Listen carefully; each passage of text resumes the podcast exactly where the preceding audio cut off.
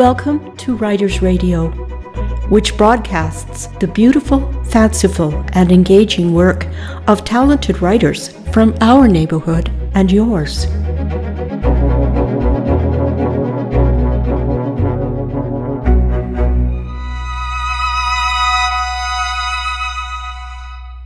Hello, I'm Ingrid Rose. In this program, I'm talking with Fiona Lam, Vancouver's current poet laureate or the people's poet, as she refers to the role. Fiona is a multifaceted creative, working in a variety of written genres and visual forms, such as video poems. After hearing her read three poems about her childhood, she and I have a conversation, and then you'll get to hear more poetry about family.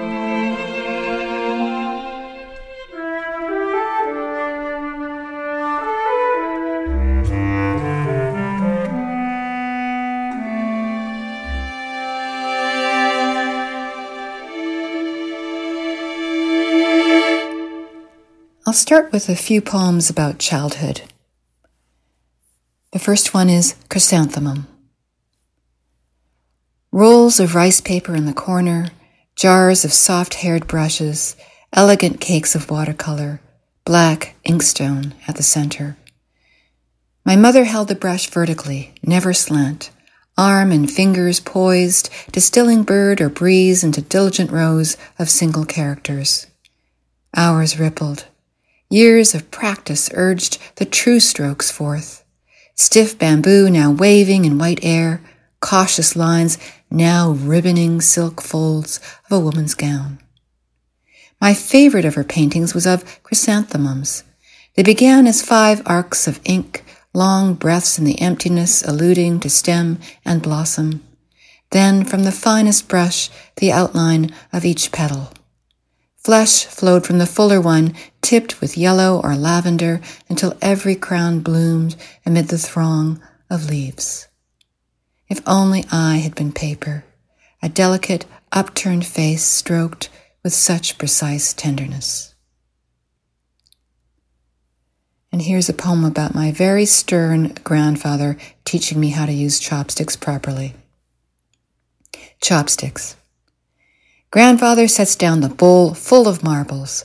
I pick up the chopsticks and hover, then picture my hand as a heron with a long, long beak plunging down to pluck each orb, lift it through air and held breath in a tremulous trip toward the saucer.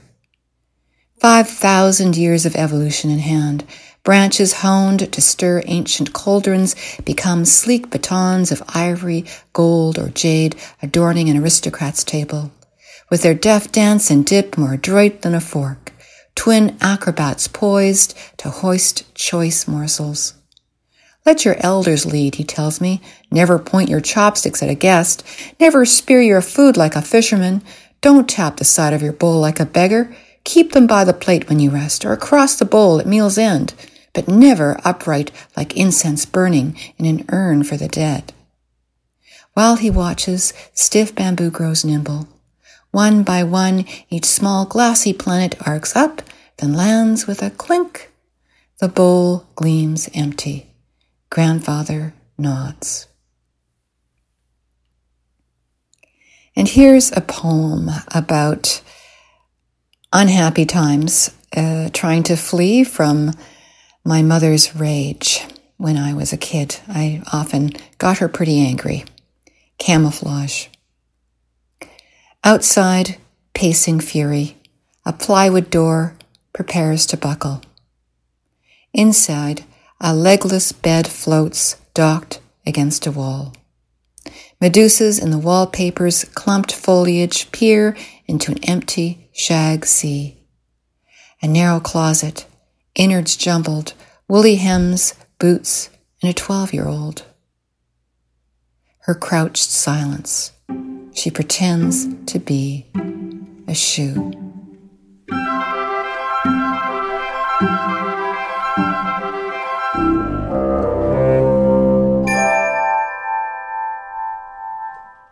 Fiona Lam. The position of poet laureate in Vancouver was created back in 2006. George McWhirter was the first. Then there was Brad Cran, Evelyn Lau, Rachel Rose, and Miss Christie Lee of Musqueam, and now you, Fiona Lam. That's right. Congratulations. Thank you very much. So the title laureate recalls laurels on Greek men's heads, mostly uh, great men, but here the title's also referred to as the people's poet. How does that sit with you? Well, it's so interesting that the myth of Daphne and Apollo is the origin for the laurels. Apollo had been pursuing Daphne, the naiad nymph, who had taken a vow of chastity and was not interested in Apollo whatsoever. But he persisted, and finally, in exasperation and frustration and desperation, when he was about to embrace her, she called out to her father, the river god, Help me, dad, help me, Peneus. And he turned her into a laurel tree, thwarting Apollo completely. Apollo, however, his heart broken, revered the laurel tree, and henceforth, laurel leaves are the crown for people that have done something, achieved something quite special in sport, uh, music, literature, etc. And the first poet laureate um, officially that was funded by the uh, royal family was John Dryden back in the 1600s. And since then, poets laureate have popped up in different countries, uh, sponsored and funded by various organizations, often libraries as opposed to governments all over the world. We have a, a federal poet laureate that's been in place since 2002. The office has been in place since 2002, and in Vancouver since 2006, as you mentioned. Um, and it's not a lovely office, plush office with leather chairs in City Hall. No, it is a privately funded position um, that is overseen by the public library, uh, the Writers Festival, and the City of Vancouver. So I have three bosses, but no office or secretary or anything like that. Um, and every poet laureate has done something different, whether it's organizing an anthology on a certain subject or theme, or a conference, or in Evelyn Lau's case, she was a writer in residence at the library and went, I think, once or twice a month to consult with, uh, for people to consult with her. Um, so, what I've done as poet laureate is organize a contest because I strongly believe in the concept of a people's poet. I'm much more comfortable with the idea of being democratic and being accessible than to parade around with laurel leaves on my head. Say a little bit about the competition. I think it's youth and adults, right? Yes. Well, I just put up a poster uh, at one of the neighborhood houses because I know a lot of people don't access the internet or don't know which sites to check out. But it's a contest for people to write poems and submit poems that haven't been published related to a historic, cultural, or ecological site within the unceded traditional territories of what we now know as Vancouver or the UBC endowment lands that will hopefully relate to the origins of the city um, or what it was before the city, Cessnoom, um, or relate to its very complex, multi layered, multifaceted history. I am not the judge. I want to make sure that I will be soliciting and encouraging and cheerleading. Um, I've got three judges. Rachel Rose is the one for the um, established poets category, and then David Lee is the judge for the emerging poets category, people who don't have a book published. And then there's a youth category, and Dr. Bonnie Nish is going to be the judge for that. And yes, it will be anonymous. There'll be a table, of course, connecting the anonymous numbered submissions to the persons. And there are prizes uh, $300 for the first prize, set 200 for the second, 100 for the first in each category. And then after this uh, stage of the contest is completed and the announcements are made in June, the award winning and shortlisted poems will be the basis for a second stage contest for student filmmakers to make poetry videos or poetry films based on those poems. What was your doorway to poetry? Like how how did you begin? Well, it began with nursery rhymes. My mother, whose um, English was her second language, she wanted to make sure that I knew English very well. And she had all these nursery rhymes, a nursery rhyme songbook, and nursery rhyme books. And so she read them in English and sang them in English to me. So I grew up hearing all those lovely nursery rhymes. Um, that was my entryway. And one of the first poems I ever wrote, I wasn't even aware it was was a poem, but it, it rhymed and it was short it was about spring. and um, when I was in grade two, and the teacher was so impressed, uh, I was kind of oblivious. And she made me write it out on a big poster board and put it in the hallway. And I thought, wow, poetry means something. And I was very proud. And uh, um, I didn't stop after that. It was, it was, that was my doorway. That's a great story. it wasn't a very good poem, but it was Hear Spring Ring, tingling, tingling. spring is king.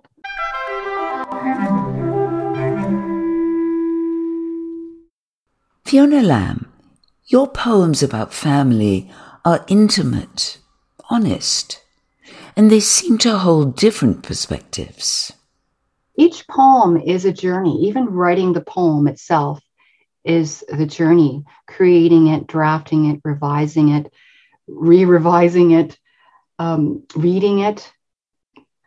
Each step of the way, and it's not a linear uh, journey, is a way of deepening and understanding and growing it's almost akin to a, a spiral, but not a, a, traditional spiral. I think it sort of moves this way and that way, uh, like a um, a kind of, of dance.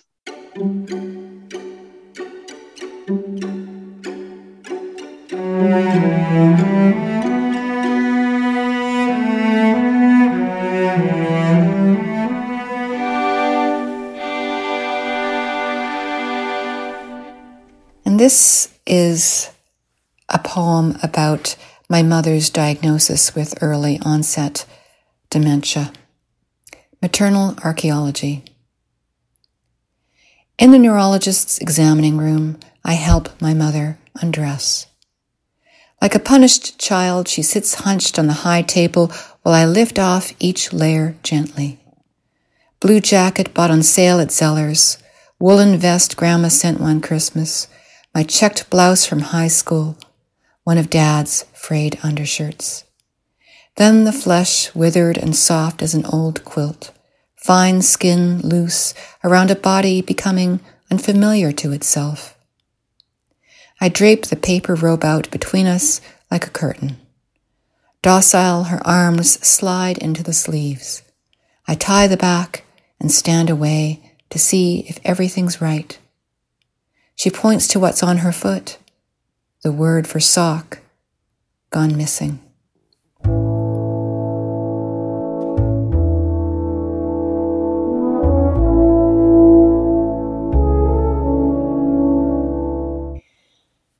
My father died when I was 11 years old, and it was a grief that I experienced for many decades until I decided to do an offering at the cemetery. Offering. Kneeling by his grave, I offer my father a cup of tea, the way he'd wanted it before he died. I was 11 when the rented wheelchair came. I plowed long furrows into the carpets. He was home after months in hospital. Ringed by family, he asked for lemon tea, a bit of sugar, not too hot. Assigned the task, I went to the kitchen, filled a mug with lukewarm water, squeezed a tea bag against the side to tint the water. A splash of lemon from an ancient bottle. Sugar, not enough. A precarious march back to his bedside. He sipped it and winced. Good, he said, though it wasn't. Fell back to the pillow. Christmas Eve, he was wheeled out for company my mother a red eyed bullet through the thrumming house. Amid the clink of teacups, he lay on the couch, filmed with sweat from the toll of being alive. Quiet and cool in my room, I sat alone with a box of Swiss chocolate, miniatures in neat white cubicles, the waxy sweetness of the milk and white bars a prim smothering. The nuts were grit on my teeth and tongue. Only the bitter one tasted of something I could have felt. Today, at last, I've done it right. A good pour of amber honey, fresh lemon, boiling water, loose leaves, tea brewed hot and strong. Drink, my father, as I drink to you this striving of sun, sky, earth, and flesh, held within these porcelain cups.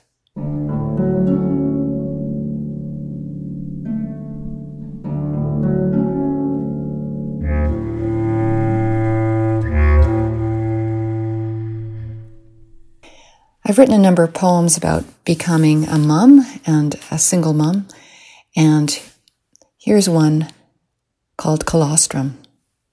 Colostrum is the special uh, yellow early milk before the full regular milk comes in when breastfeeding. Colostrum. For four days, the baby's parched lips worked my stinging skin. Pressed up beside me, he suckled away our sleep with his thirst. Those hospital nights filled with the shrugs of nurses and ragged dreams of barren riverbeds, receding tides, and always the child in my arms, shrinking slowly a small sack of wailing. The end of the fourth day, my breasts suddenly transformed into throbbing stones, yet still no milk. In the shower, heat pelted away at the ache while I willed hardness to melt. They came, those rich yellow drops my body had made and could finally offer, the first sprinkle of rain on hungry soil. And I watched my child with the eyes of all mothers through fierce histories of loving and fear, wartime cues, futile miles to a muddy well, dirt sifted and sifted again to find the stray kernels of corn to pound into flour for the family's single precious meal of the day.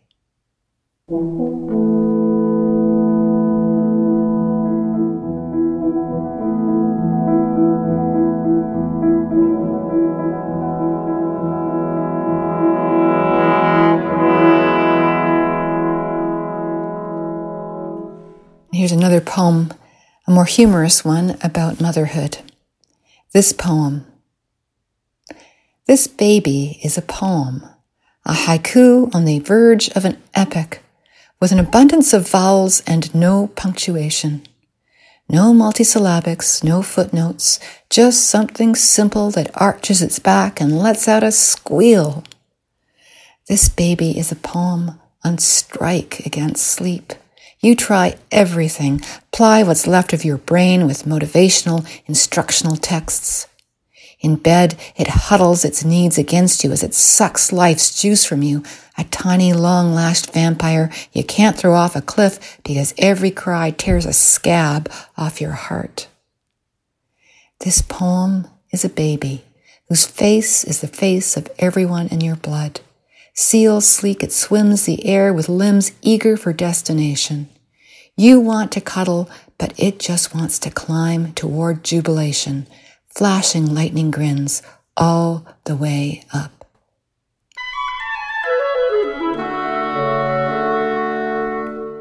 And here's a poem about the end of love. Shower. Those mornings we're together, the three of us stand in a spray of soft diamonds, sunlight through glass, and everything sparkling. You hold our son high in your arms while I lather him up. Our little otter, he's as sleek and slick as when he slid from my womb. Then I lather you, foot to thigh, chest to back, the heft and sinew of what I have loved. You and he both turn in the warm rain, my universe of king and prince rinsed to a glisten. When you soak my skin, I live, become brief silk in your hands, as luscious as when your desire flowed. Only water will love me when you are gone.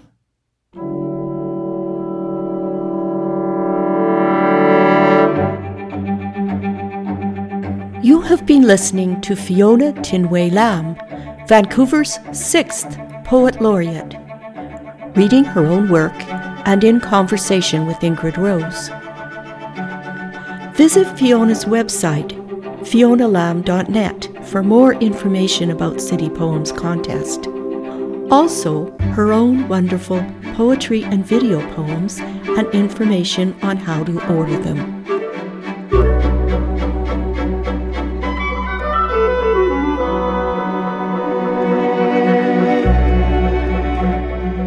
You have been listening to Writers Radio, a non commercial collaborative project which presents talented writers reading their own work. These stories, essays, and conversations revisit the long tradition of oral storytelling that connects us to the inspiration behind the words. Be sure to check the website, writersradio.ca, to subscribe to our free notifications list. It's also a way of letting the writers know you are there and appreciating their creative work.